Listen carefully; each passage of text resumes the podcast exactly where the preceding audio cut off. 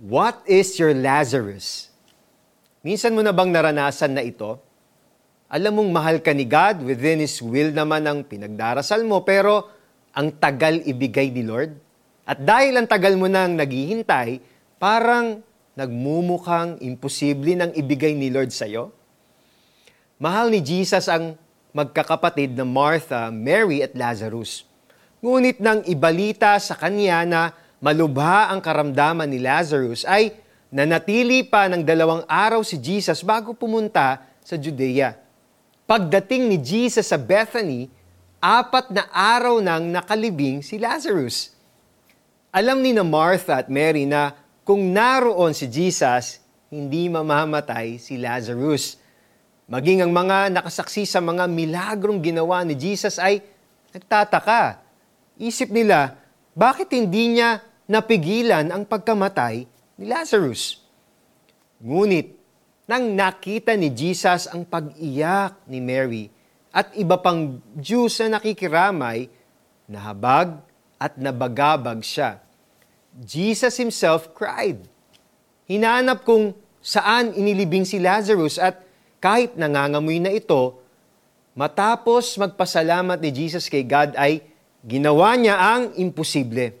Sinabi niya, Lazarus, come out! At nabuhay muli si Lazarus. God has helped ang ibig sabihin ng pangalang Lazarus sa Hebrew. Sa paghihintay mo sa sagot ng Panginoon sa panalangin mo, God has helped.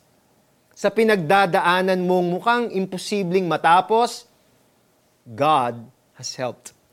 At sa bawat pag-iyak mo, sa kawalan ng pag-asa, God has helped.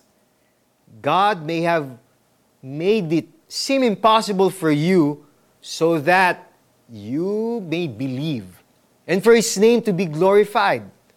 Dahil sa pagkabuhay muli ni Lazarus, marami ang gusto siyang makita at manampalataya kay Jesus.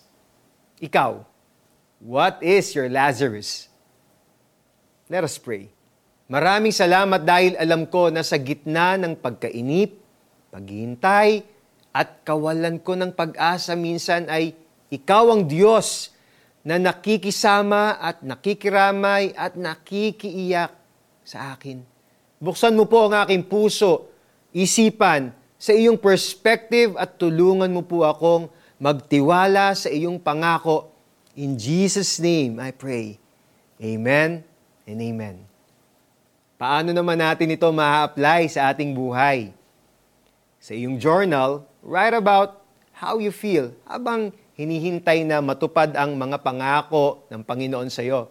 Isulat mo yung mga attributes si God na ibinahagi sa John chapter 11. Declare His attributes as you wait on God's promise to be fulfilled in your life.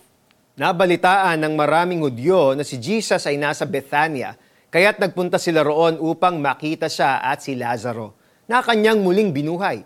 Kaya't binalak ng mga punong pari na ipapatay din si Lazaro, sapagkat dahil sa kanya'y maraming Hudyo ang humihiwalay na sa kanila at sumasampalataya kay Jesus. John chapter 12 verses 9 to 11. Ako po si Eric Tutanyes at nagiiwan sa inyo ng pag-asang nagmumula lamang sa Diyos. God bless you all.